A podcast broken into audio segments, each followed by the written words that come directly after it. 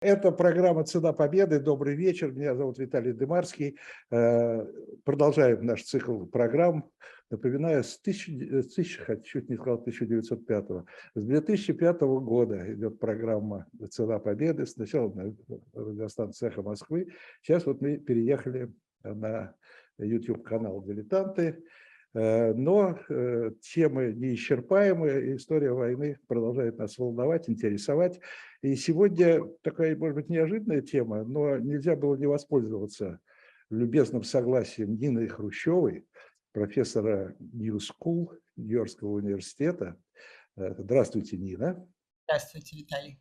Да, за согласие вот рассказать о своем знаменитом родственнике, о том, что он делал во время войны. А самое главное, мне было бы очень интересно э, порассуждать на тему, как, собственно говоря, военный период, как военный э, период войны, Второй мировой, Великой Отечественной, э, сказался потом на правлении Хрущева уже в мирные годы. Да? Дин, давайте первый вопрос, тогда самый простой.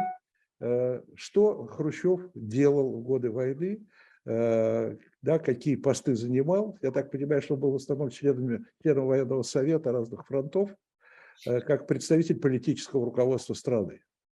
Он был, да, э, спасибо, Виталий, он был комиссаром разнообразных фронтов. Украинского фронта, Юго-Западного фронта, нескольких других, и прошел всю войну до 1944 года, когда он вернулся первым секретарем Компартии Украины, уже поднимать Украину после, э, после войны. И э, был комиссаром, то есть, наверное, в Ставке никогда не был, в сталинской ставке, что его страшно обижало, и он думал, как же так, что же я не настолько такой важный, чтобы быть в Ставке. Он на, с самого начала, естественно, он и присутствовал при Э, том, как война начиналась и как об этом говорили, но он был в этот момент в Киеве, и как раз он очень волновался за то, что э, из-за того, что э, Советский Союз, возможно, недостаточно готов, и все время писал телеграммы Сталина о том, что нужно укреплять Киев, нужно строить укрепрайоны. Вот уже у нас там какой-то месяц, там, я не знаю, уже май, а у нас еще нет укрепрайонов.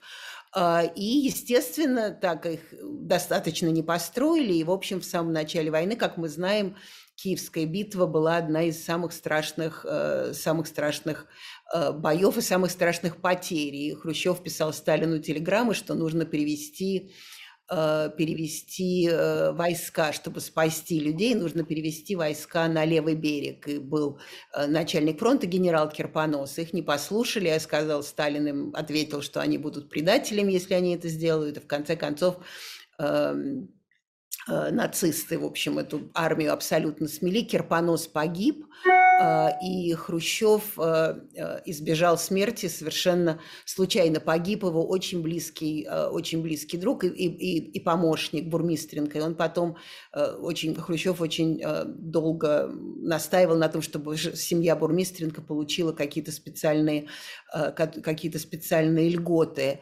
Дальше Хрущев участвовал в, в Харьковской битве, ужасный тоже 42 года. Э, там были большие споры, поскольку тоже Сталин хотел, чтобы она длилась до самого конца.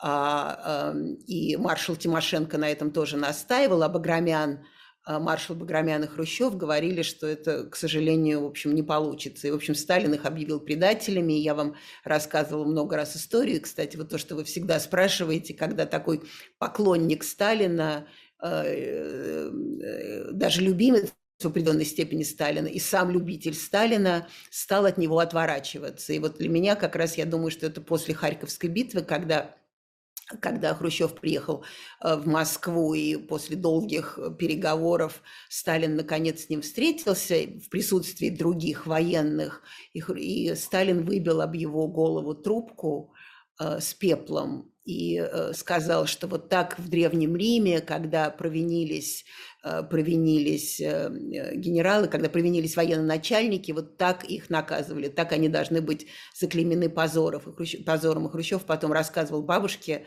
Нине Петровне, он говорил, что я вышел из этого кабинета, и у меня ноги были ватные, я не мог стоять, потому что он не знал, останется ли он в живых. В общем, это было страшное, конечно, оскорбление, тем более, что Хрущев тогда уже начал думать, что, в общем, военный комиссар и даже генералы не могут быть виноваты в таких э, проигрышах, если приказ из ставки идет, э, идет определенного характера. Сталинградская битва была очень важная для него, но он, правда, потом был немножко вытерт из Сталинградской битвы, хотя был маршал Василевский, э, такой очень военный, важный, важный персонаж. Он написал мемуары, в которых он как раз Хрущеву дает Э, дает большие кредиты за то, что Хрущев участвовал в Сталинградской битве, был там все время много месяцев, э, и, э, в общем, был очень важным, важным ее членом вот, руководства Сталинград, Сталинградской битвы. И Хрущев действительно присутствовал на фронте все время, у него даже был Э, свой пилот, э, пилот, который с ним ездил по фронтам. Это очень редко было у члена, эм, э, у члена Политбюро, чтобы такое было у важного члена Политбюро, хоть он был политическим комиссаром, часто политические комиссары сидели в Москве. А Хрущев ездил на, на, на фронты, и этот, и этот пилот Цыбин оставил дневник полетов Хрущева. И больше, больше 200 часов они налетали в самые такие жаркие жаркие битвы, важные минуты. Так что Хрущев был очень э, преданным военным. И потом, как мы помним в его мемуарах, которые он диктовал в 68 году, 67, 69, 70 году, он э, про войну писал больше, то есть говорил больше всего, потому что она оставила, естественно, невероятный, огромный след э, и на стране, и на психологии страны, и на Хрущеве, и на психологии самого Хрущева тоже.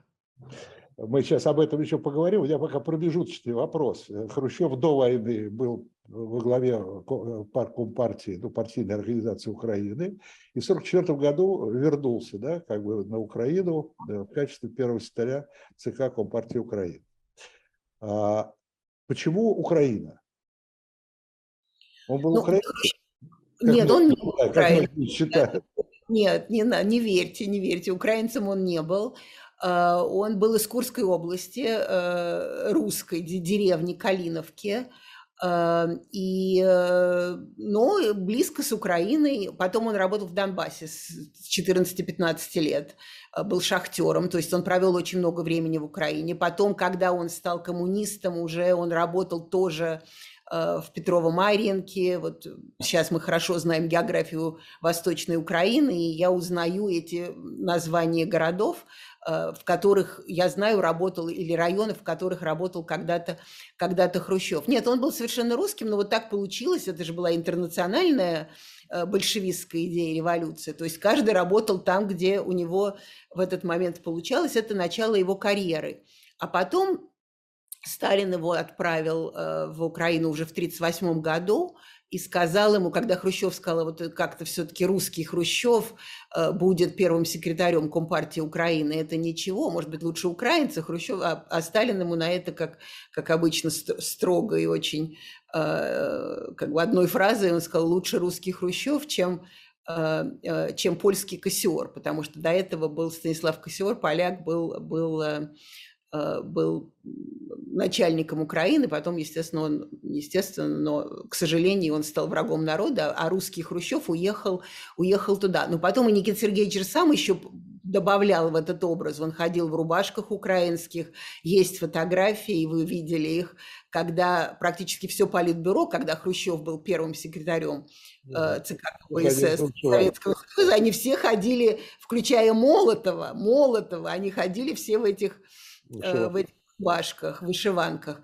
Так что да, он был большой поклонник Украины, и это, конечно, создает вот тот образ, что он, э, что он был украинцем. Нет, украинцем не был, но Украину любил, и Нина Петровна была, естественно, эм, действительно была украинка из Западной Украины, из тех частей, которые сейчас стали, стали Польшей. А теперь по поводу вот того, как, какое впечатление, да, или какой, какие последствия этих военных, э, военных лет для дальнейшей деятельности Хрущева. Э, мирное сосуществование фактически, да, ведь от него пошло.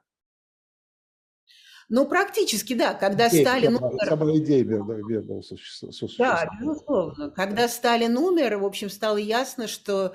Э, то есть я очень хочу давать все кредиты Хрущеву за десталинизацию. Он действительно сделал очень много, но, в общем, со смертью Сталина началась десталинизация. То есть сталинизм остался, он до сих пор остается еще как, а, но началась десталинизация, потому что все-таки вот эта формула правления одного человека, когда ты против всех, это а, была, конечно, формула абсолютно сталинская. И началось это все, в общем, даже в определенной степени, степени с Лаврентия Павловича Берии.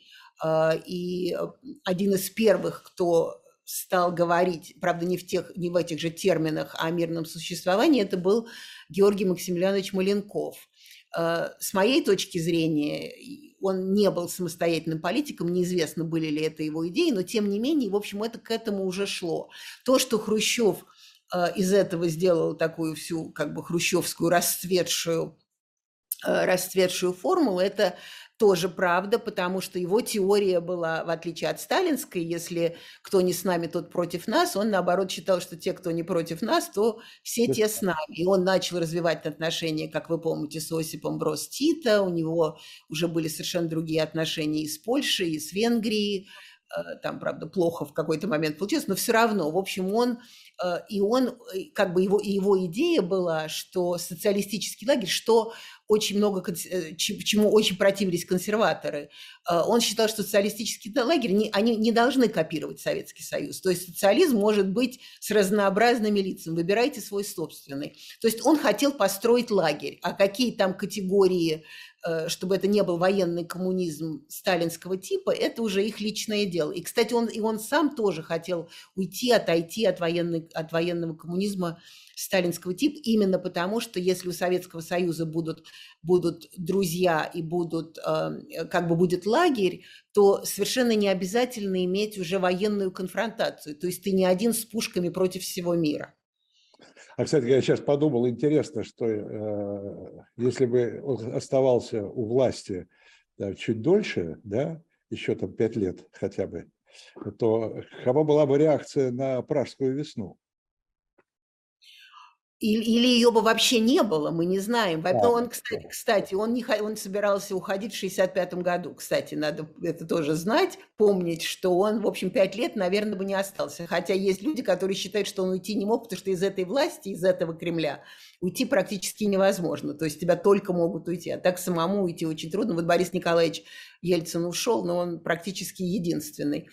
А, и, э, то есть, может быть, пять лет не остался. Но э, э, Джеффри Сакс, американский политолог, американский экономист, американский профессор, считает, что если бы не умер Кеннеди, в 1963 году, если бы не убили Кеннеди в 1963 году, то не сняли бы Хрущева, потому что они уже настолько активно работали над тем, чтобы закончить холодную войну и действительно мирное существование привести в практику, что э, у Хрущева были бы, то есть Карибский кризис, про который мы, может быть, э, скажем, Карибский кризис в, 63, в 62 из 62 года был бы уже не ошибкой Хрущева, а наоборот способностью Хрущева построить отношения с Америкой из кризиса.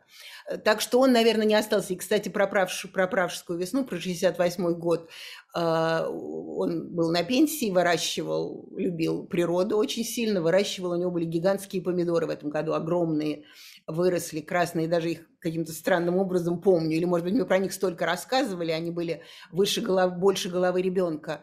И они как раз вот умерли, был, был, были заморозки, и они умерли вот именно в, когда танки советские вошли в, в Чехословакии. Он шел по этим замерзшим помидорам, за этим, этим э, э, палкам от помидор и, и говорил, какой ужас и, и, и, и, в, э, и в политике, и в природе и сказал, вот прошло 12 лет, имея в виду себя и 56 год в Венгрии, прошло 12 лет, а мы ничему, а мы ничему другому так и не научились.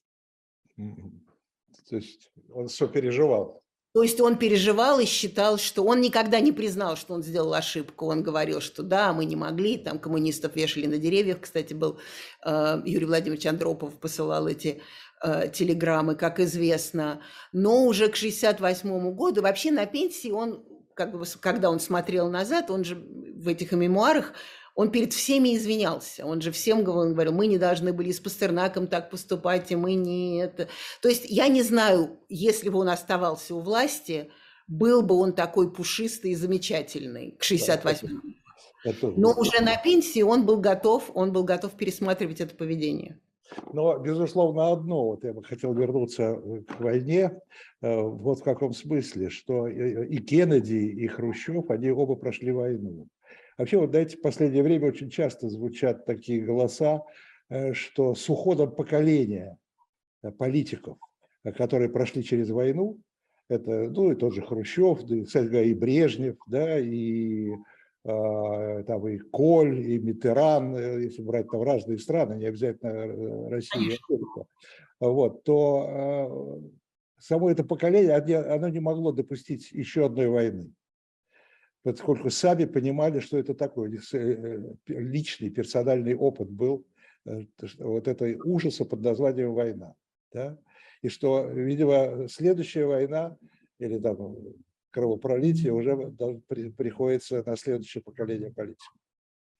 Ну, наверное, потому что я думаю, что они, конечно, э, Кеннеди, который был молодым, естественно, он был возраста сына Хрущева-старшего, Леонида, который погиб во время войны в 1943 году, он, он не мог себе представить, они оба не могли себе представить войны. Они не могли себе представить, и вообще, кстати, Хрущев и говорил, поэтому да, вот, там ядерное оружие, поскольку ни один дурак не будет воевать, когда есть ядерное оружие. Зачем нам развивать обычное вооружение? Потому что если есть ядерное оружие, кто начнет вообще когда-нибудь воевать? Ясно, что ядерное вооружение – это э, панацея от всех войн.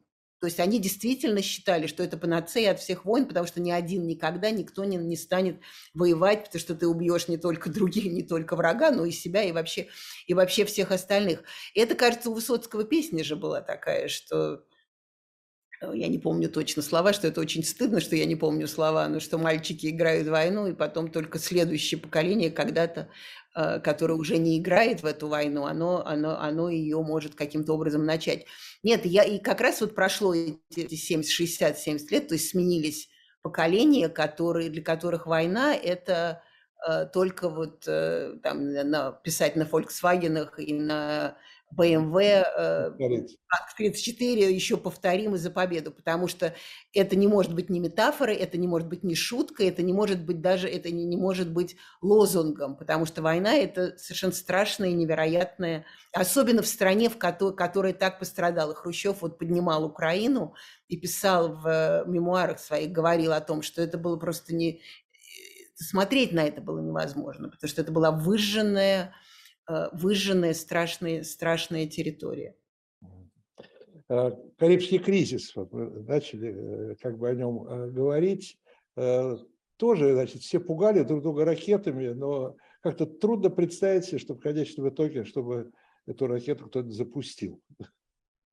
Ну, вообще не знаю, трудно. В общем, трудно представить, но при этом были у Кеннеди были советники, что давайте, ну-ка сейчас пульнем. И Хрущеву говорили, что надо пулять. И потом Мао Цзэдун, как вы, мы с вами это, кажется, обсуждали, Мао Цзэдун говорил, ну раз уж есть ракеты, и Америка так себя ведет, ну что же в них не, не, не стрельнуть? И Хрущев, правда, до этого, он сказал, что Мао сумасшедший, я ему и, и, и разорвал контракт по они давали какие-то формулы ядерных вооружений Китая. Он сказал, нет, мы ничего этого делать не будем, потому что совершенно неизвестно, чем это страшным кончится. Нет, сторонники были, но это как раз вот прекрасно, что Хрущев и Кеннеди э, совершенно воевать не собирается. Конечно, Хрущев эту бучу закатил, мы знаем, он действительно, он решил, что паритет нужен, а ну-ка мы покажем, и не, не думал, что Кеннеди молодой человек, он так старому Хрущеву, опытному, не ответит, а Кеннеди еще как ответил. Как только это произошло, Хрущев понял, что дальше нужно только разговаривать. И, кстати, молодец, вот э, важно все-таки у них из-за того, что, наверное, от того, что они воевали и видели это все, у них все-таки был тот гуманизм, который в определенной степени, такая не гуманизм, человечность, когда они переживают за человечество, э, который часто мы сегодня видим потерян, потому что Хрущев же даже пошел на, эм, э, как бы на унижение своей репутации, он же не, мир же не знал, Кеннеди ему сказал, я заберу ракеты НАТО, мы заберем ракеты из Турции, то есть у нас будет паритет, а у вас, э, и мы заберем ракеты из Турции, но об этом никто не должен знать, потому что тогда моя политическая карьера закончена. И Хрущев на это согласился. Представить себе, что какой-то политик согласится выглядеть хуже, чем другой, только потому, что дело сделано, и слава богу. В общем, сегодня уже трудно. И Хрущев на это пошел. Что, конечно, в 1964 году его э, в определенной степени тоже, и, и Карибский кризис тоже подкосил. Вот именно это. Такой тогда вопрос, раз уж мы говорим о Карибском э, кризисе. Но, э, на ваш взгляд, Смотрите, э, все-таки э, во время этого кризиса, хотя мы уже договорились о том, что вообще трудно было допустить, что эта война все-таки началась бы, но э, Хрущев же все время очень агрессивно выступал против капитализма. Он все-таки был там за мирное существование, но о том, что мы вас похороним, он говорил. Там другое дело, что он имел в виду, конечно. Это не другое дело, это самое главное дело, что он имел в виду. Он совершенно никого не собирался хоронить лопатой и, и э, стрелять до могилы. Он, он вообще, он практически по своей, по, по своей народной привычке, он перефразировал и цитировал Маркса. Может быть, единственную цитату из Маркса, которую он знал про то, что, э, про то, что продвигать будет могильщика буржуазии. Это все, что он, наверное, все, что он знал, потому что он когда-то участвовал в марксистских кружках, и там они читали манифест коммунистической партии вслух э, для общей аудитории.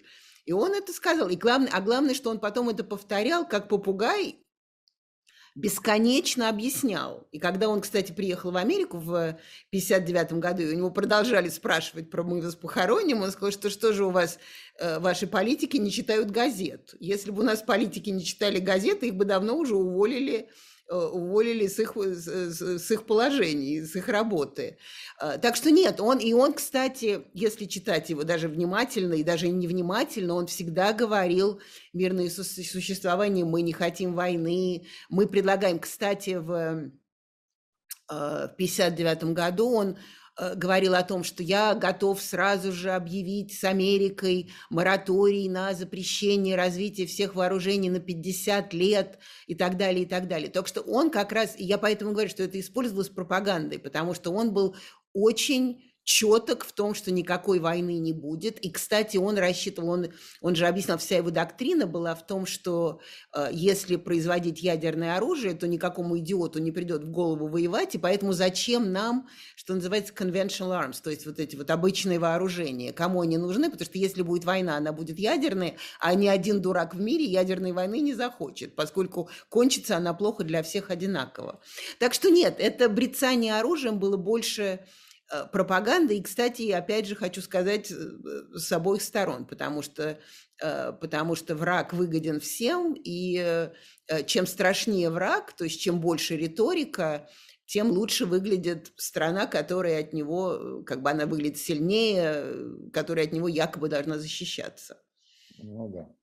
Ну да, а интересная вещь, что у нас как-то так мы привыкли, ну, вообще в силу того, что все-таки Хрущев был отстранен от власти, да, поэтому он э, в нашей истории, уже в новейшей истории, в советской, он не может выглядеть героем. У нас же герои только... Э, с мышцей. Ну да, да, с одной стороны, и с другой стороны, только те, которые к власти пришли и у власти умерли да, при, при власти.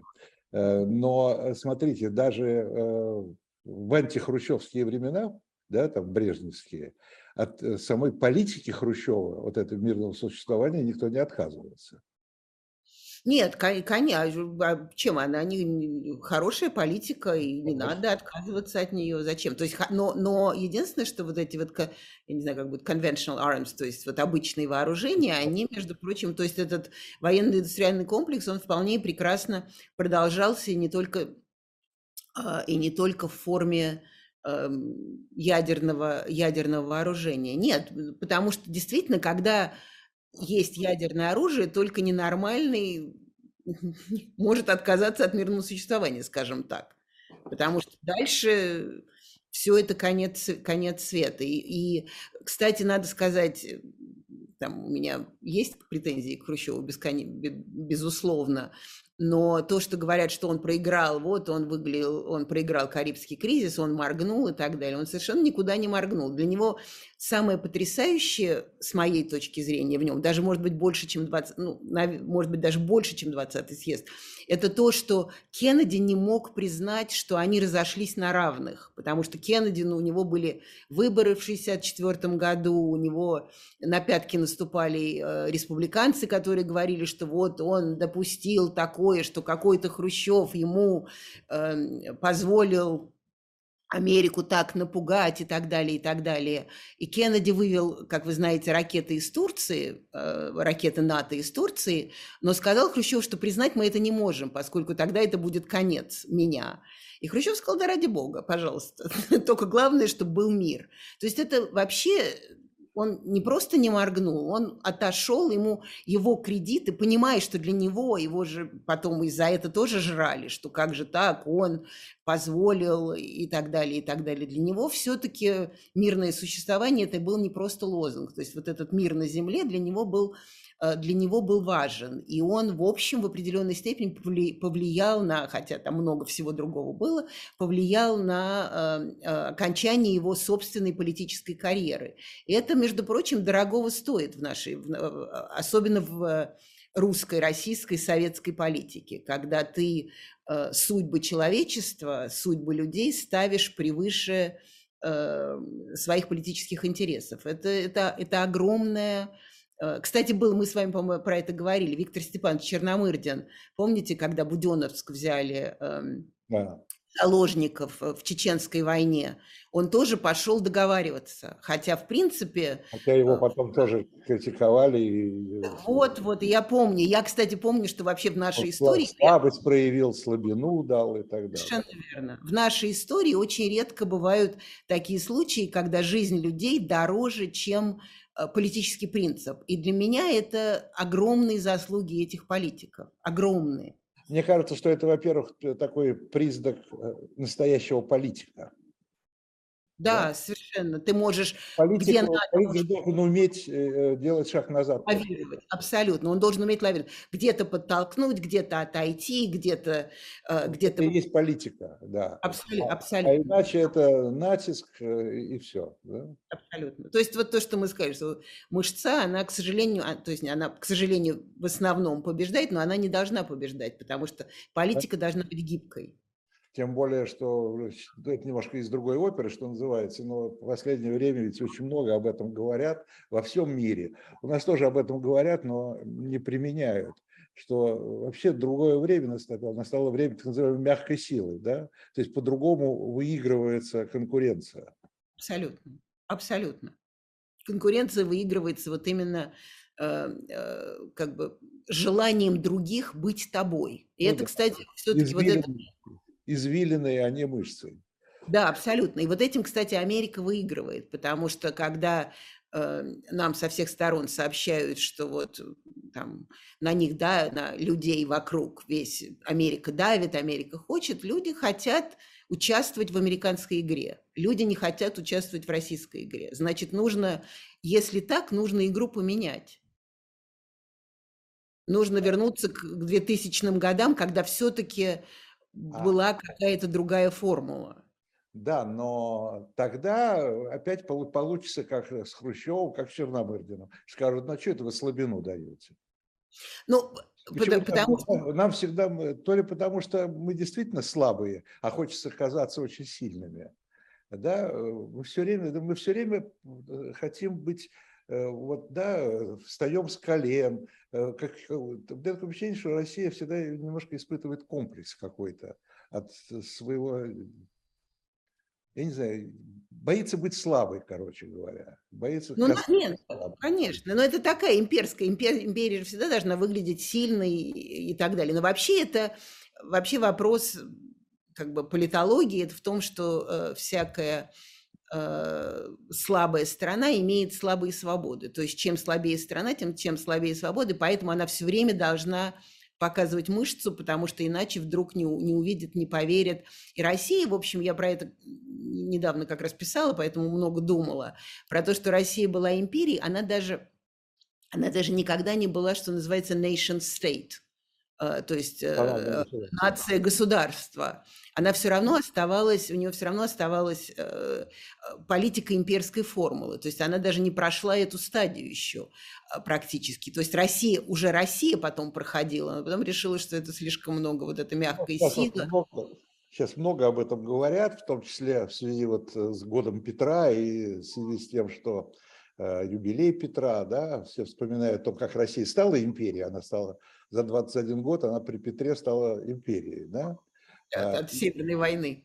Да-да-да, в результате Северной войны. Только что вы писали в «Дилетанте» об этом, очень да, хорошо. Да, ну да, я с удовольствием еще раз напомню э, про «Дилетант». Так вот, э, получается так, что сейчас многие историки об этом говорят и пишут, э, что в какой-то мере вот эта имперскость, да, это такая компенсация за все, что ощущение своей силы и принадлежности к победителям, да, э, как бы компенсирует все остальные неурядицы Э, да, конечно. Да, э, живем бедно, да, все у нас там часто шиворот на выворот идет, да, это, так, это чиновники бессовестные и, и так далее, и так далее, да.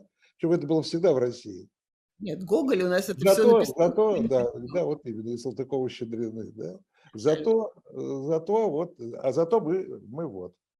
Нет, конечно, это вообще болезнь, э, болезнь э, размера, что называется size matters. То есть, когда у тебя такой размер, у тебя одновременно комплекс полноценности и комплекс неполноценности. То есть то, что у тебя там внутри, там, не знаю, лужа в середине каждой улицы. Но сейчас уже это изменилось. И, кстати, все-таки во время вот в первое десятилетие этого века все-таки Россия жила лучше, чем она когда-либо жила. Но потом дальше она опять стала возвращаться вот к этим своим формам. Потому что мягкая сила, она же, она не может быть там изобретение пушки и дальше еще лучшей пушки, еще лучшей пушки.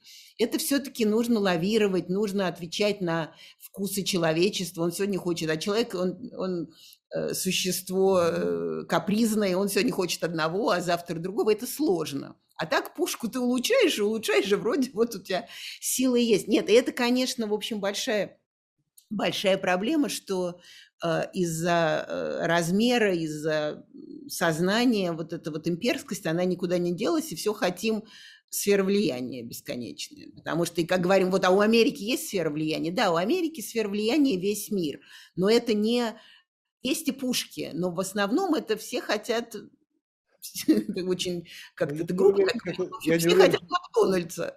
Я не уверен, что это, что это преимущество Америки. Это, это большая еще, э, как-то, что-то я французские слова вспоминаю, фардо, такой э, дополнительный вес такой, э, который на ней висит. И, да, Трамп, и Трамп пришел, и был 4 года у власти под знаком того, что Америке надо уходить отовсюду, да? Нет, ну я имею в виду, что вот... Ну, но это понравился тоже... американцам э, этим.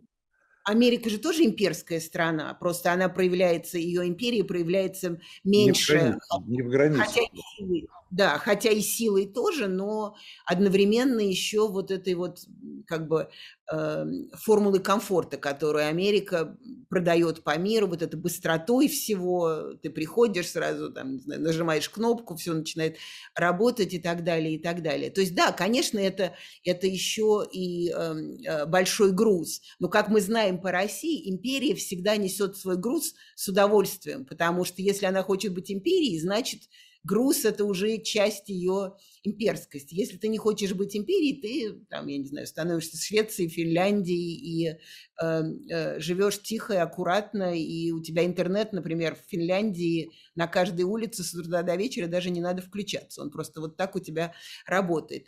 Так что это, это конечно, это груз империи, это трагедия империи, потому что все время нужно ее подпитывать и поддерживать теми формулами, которые уже есть в ее распоряжении. И трудно развиваться и, и искать что-то новое, потому что уже, особенно если империя основана на пушке, то тогда только пушку улучшать. Вот. А обо всем этом мы говорим в связи с тем, что, наверное, как трудно было, наверное, советскому руководству, хотя нет, не трудно, потому что мы уже договорились до того, что после войны, конечно, уже повторения того никто не хотел. Э, и я плохо, может представить себе, чтобы в то время прозвучал лозунг «можем повторить».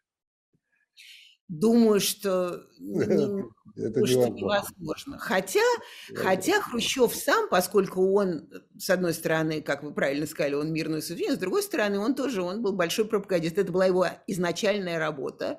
Так что он тоже любил э, с плеча рубануть что-нибудь такое. И он говорил, что мы прошли, мы не хотим, но если нас, то мы обратно и ну, так далее. Понятно, ну, Да, так, так сказать, что но на каждом москвиче, который тогда начали выпускать, или запорожце, было, был танк э, Т-34, и можем повторить, такого представить себе было, э, было конечно, Особенно Конечно, невозможно. хорошо выглядит на немецких машинах. На немецких, да, безусловно. На, на Volkswagen это просто вообще гениально. Но тогда вообще такого даже понятия не было. Volkswagen, естественно. А, но, но с трибуны он мог звучать э, гневно и строго. И, и, в общем, а когда он обещал показать Кузькину мать, это что же, в общем, как-то можно интерпретировать Кузькину мать в разных вариантах. Это может быть, мы вам, мы вас, мы погоним, догоним и перегоним Америку, что тоже тоже был абсолютный, конечно, э, такая утопия. А с другой стороны, кто, кто это знает, что он имеет в виду под Кузькиной матерью? Ну как, перевели же тогда переводчики, мать Кузьмы. Мать, а кто, а кто, кто, кто такой Кузьма и кто такая его мать? Да, да, да. Э, Нин, а э, я спрашиваю это еще вот почему. А насколько внутри тогдашнего руководства Э, насколько было единодушие вот в этом вопросе? А, или все-таки были, э, были воинствующие товарищи, э, которые требовали, требовали мускул, крови и так далее? В каком? В этом вопросе, в смысле Карибского кризиса или в каком вопросе? И Карибского кризиса, и вообще мирного существования с капитализмом, да, э, так сказать, в выработке внешней политики, я бы сказал.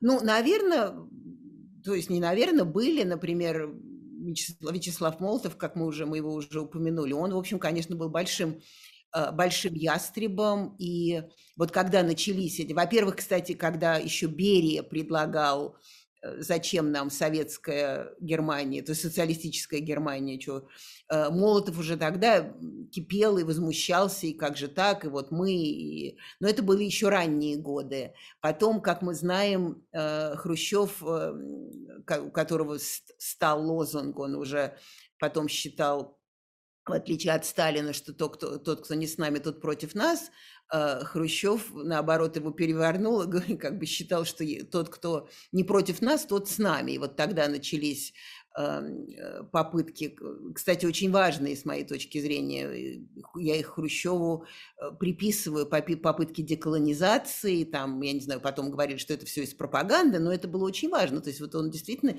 имел в виду освобождение тех народов, которые Э, которые действительно были под колониальным под колониальным гнетом. И он э, э, тогда, как вы помните, начал строить опять отношения с Иосипом Брос Тито, от чего Молотов кипел и падал в обморок, потому что и называл его фашистом Тито, потому что была фашистская клика, и вот он говорит, вот вы, Хрущев поехал, они поехали в, в, в Югославию, тогда, и Молотов говорил, вот, едете на поклон к фашисту Тита, на что Хрущев и Маленков, кстати, уже еще, еще тогда э, говорили, что это лучше, чем ездить на поклон Гитлеру. Говорили они, кидали они в лицо Молотову про пакт Молотова-Риббентропа в 1939 году. Э, то есть, конечно, были противники, и было, и было сопротивление, и когда вот был первый дух Женевы в 1955 году, когда все поехали первый раз общаться, советская делегация поехала общаться с э, четырьмя странами, четыре, да, Франция, Англия, Соединенные Штаты, или три, э, четыре их было, да, Франция, Англия, Соединенные Штаты. Это, в общем, был огромный, огромный невероятный прорыв. И именно из-за этого вот лозунга, Хрущ... не лозунга, идеи Хрущева, что если вы не против нас, то вы с нами. А, и были тогда, например, были возражения, опять же, он же дружил с Фин... подружился с Финляндией, подружил, приехал, они поехали в Финляндию, он пошел в баню, я, по-моему, рассказывала, он пошел в баню с президентом. И потом Молотов э, и несколько других потом дико возмущались, что как же так, он пьяный, хотя совершенно никакой пьяного этого не было. Это такая, Хрущев говорит, это традиция финская, мы таким образом показываем, что мы эм, э, вот мягкая сила, мы э, пошли в баню, Германию, поговорили, у нас замечательные отношения с Финляндией. Кстати, когда Хрущева пытались э, выкинуть э, в первый раз в 1957 году, это был эта финская баня была большим предметом дебатов, потому что может ли советский лидер пойти в баню с буржуазным э, президентом буржуазной страны ночью? И, и, и быть при нем голым. И быть при нем голым. Как же так? Это очень унижает это уни, очень унижает образ советского человека. Так что были, кстати, во время обсуждения э, на высоких трибунах э, коммунистической партии были обсуждения того, может, может ли Хрущев идти в баню, баню с финским президентом. Так что, конечно, были, э, были противники, и надо сказать, что уже к концу э, своего правления Хрущев уже сам, это вот все-таки абсолютная власть коррумпирует абсолютно, потому что он уже Э, к концу сам стал более милитаристским, чем он был э, в самом начале своего существования. Это интересно, да, ну вот известный, да, мы тоже уже, по-моему, в журнале это описывали, этот эпизод, когда он э, Молотову попеняли э, поездкой в Берлин, да, там даже две поездки было, э, до, нет, или одна, я что-то уже, меня, что-то у меня какой-то заскок ну, в 1939 году в августе в Москве, а в 40-м он был в Берлине, по-моему, да. Две встречи было. А, вопрос вот какой здесь. То есть э, уже, хотя официально от пакта э, только съезд народных депутатов отказался, да, так юридически, да, но уже тогда, то есть это 50-е годы, то есть фактически сразу после войны, уже все и даже публично уже признавалось, что это такое шаг был, ну, мягко говоря, ошибочный, да? Ну, они так и не говорят, ну, а, ну, в общем, ну, да. да ну, если, ну, если раз... попеняли, да, чтобы поехал, да? Да, да, да. Ему не раз кидали в лицо, я эти документы читала сама, то есть, что вот э, там сначала, когда про Тита, что вот он к фашисту Тита, Хрущев едет к фашисту Тита, а к фашисту, а к фашисту Гитлеру и с Риббентропом э, разговаривать это ничего. Причем не только Хрущев, и другие тоже, э, я уже точно не помню кто, но, безусловно, подавали эти реплики и, и, и, и не раз. То есть, очевидно, они понимали, что какую-то ответственность этот пакт все-таки за Вторую мировую войну несет. Ну да, ну да. Потому что, видите, сейчас э, новые трактовки истории появляются уже. Сейчас сначала, значит, э, осудили пакт, теперь уже говорят, что от него никуда нельзя было деться, что он помог там. Ну, оставим это. Я думаю, что еще много раз в зависимости от политических интересов будут меняться оценки. История вообще такая наука, если ее можно назвать наукой, э, что э, оценки меняются в зависимости от конъюнктуры политической, к сожалению. Да. Ну, с другой стороны, куда от этого деваться? Куда от этого деваться? Э, у вас прозвучал, я не помню слово гуманизм или не гуманизм, но вот тоже мне кажется, что отличало тогда, может быть, потому что это тоже поколения войны, э, это вот то, что э, люди, э, что у, у, у этих людей присутствовали живые люди в голове, извините за такую тавтологию, да, то есть эти руководители, они, конечно, они руководствовались государственными интересами, да, но в этих государственных интересах все-таки фигурировали, еще присутствовали присутствовали люди, рядовые граждане, да, вот которым, если война, то им надо брать оружие, и в них будут стрелять, да. Э, они понимают, что они подставляют других людей под, там, под пули, я не знаю, под что, под бомбы и так далее, и так далее. То есть какая-то ответственность э, не за какие-то глобальные вещи, а за жизнь конкретного человека. Ну да, конечно, что как бы... Хотя, извините, хотя, э, надо сказать, что советский строй, он не был таким уж прямо гуманистическим, да? Это скорее... Он был гуманистическим, он был абсолютно иде... идеологическим строем, который... Да в котором люди были винтики этой машины к светлому будущему коммунизму. Да, но все-таки до, на уровне каждого руководителя все-таки фигурировало, да, вот может быть в силу их опыта, в силу жизненного э, опыта, у них все-таки ну, фигурировал того же Хрущева, да, но ему жалко было людей, тем не менее.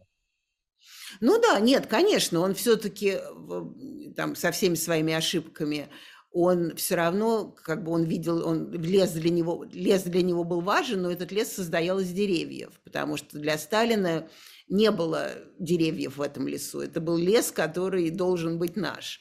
А, ну, например, Анастас Иванович Микоян был очень гуманистический человек, он там, он, в общем, э, хотя его начало его карьеры было жестокое и жесткое уже во время, во время Хрущева, и он говорит, что во время Сталина, я не знаю точно, это доказать невозможно, но во время Хрущева, если читать э, если читать транскрипты всех заседаний, он все время выступал за более мягкую формулу поведения правительства. То есть действительно уже, ну, как раз все-таки э, русская история особенная. Это маятник. Он из одного качается э, экстремала, он качается в другой. То есть когда от экстремала Сталина дальше им, у них, у них, как вы сказали, у них другого выхода не было, чем идти в, в э, более гуманную политику, в более гуманное, более гуманное существование. И во время Брежнева, например, еще до начала даже стагнации и развитого, как так называемого развитого социализма, э, в общем, уже вернуться к э, той суровой формуле сталинизма, хотя к ней пытались вернуться другими Э, другими способами, и просто даже имя Сталина пытались вернуть для э, э, силы государства, для как бы такой э, про motion, для для того, чтобы показать силу государства, все равно никогда уже к как бы государственному террору все равно никогда уже не вернулись. И, в общем, никогда не вернулись до конца Советского Союза, до 91 года. Э, так что гуманизм вот именно того после сталинского поколения, с моей точки зрения, он э, сыграл большую роль в дальнейшем развитии Советского Союза до самого его конца. Хотя понятно, что он был такой политический гуманизм, я бы сказал. Ну, нет, что лес щепки летят, он, э, в принципе, там, Хрущев был лучше, чем Сталин, но так сказать, что, ну, что да. это был гуманизм, э, что это был э, э, Ганди или Толстой, это, конечно, совершенно ни в коем случае невозможно. И, кстати, вот то, что я сказала уже, был Новочеркасск в 62 году, тоже, между прочим, не, там, может быть, Хрущев сам не отдал приказ этих людей убить, но потом многих, э, э, сколько это человек казнили, что очень важно. И, были, и было дело этих форцовщиков, э, Ян Рокотов, тоже был жуткий, то есть где там гуманизм? когда изменили закон для того, чтобы наказать этих несчастных трех трех форцовщиков, ну и дальше некоторых других. Так что да, конечно, гуманизм советской власти – это такой оксюмарон, но но, были но, но, кто-то да. был лучше, чем хуже. Да. А, смотрите, когда мы говорим о мирном существовании, то надо напомнить полную эту формулу. Мирное существование государств различным общественно-политическим строем. Э, после того, как э, государство с различным общественно-политическим строем не стало, то есть не стало двух систем, которые боролись друг с другом, то как-то пропало и мирное существование да, из э, политической терминологии, из политического словаря. Но я думаю, может быть, уже последний вопрос, мы, может, стоит вернуться опять к этому? Ну да, но это я не, не, не вижу желания Кремля мирно существовать с двумя политическими. И при том у нас строй-то один политический, просто ну, да. Бы, да, что вроде мы не хотим следовать американским формулам. Мы им, правда, следуем, но не хотим, чтобы они говорили, что это их, и что мир вели за собой. А проблема в том, а что, мы, что Россия предлагает как альтернативу. Вот это вот все-таки коммунизм, как бы он, какой бы он ни был, и как бы он не, слож... он, он не сложился, но тем не менее он предлагал какую-то другую формулу будущего. Какую формулу будущего предлагает, э, предлагает Россия сейчас? Китай предлагает против, э, э, против, против гегемонии Америки, э, говорит, что мы все должны, там, ребята, давайте жить дружно но тоже не предлагает другую формулу существования. То есть они предлагают какую-то непонятную автократию э, и какой-то непонятный авторита авторитаризм. Э, это что значит, Европа должна или другие страны должны отказаться от выборов? То есть это совершенно неясно, кто с кем соревнуется. То есть практически эти страны, там, скажем, не знаю, Китай, Россия, э, иногда Индия экономически или там просто без, без резких выражений против Америки. Эм, э, единственное, что они хотят, чтобы Америка не давлела э, не давлело руководство мира. Но это не значит, что мы у нас две э, мирные существования, потому что нет другой системы. Просто не хотят, чтобы Америка была главная. Давайте предложим, что, давайте предложим мягкую силу, чтобы все захотели быть вами. Тогда все будет отлично. Но пока такого еще нет. Спасибо. Я говорю спасибо Нине Хрущевой. Это была программа «Цена победы». До новых встреч. Мы каждую неделю с вами обращаемся к нашей аудитории. Э, и еще много-много тем, касающихся Второй мировой войны. Всего доброго, счастливо. Спасибо.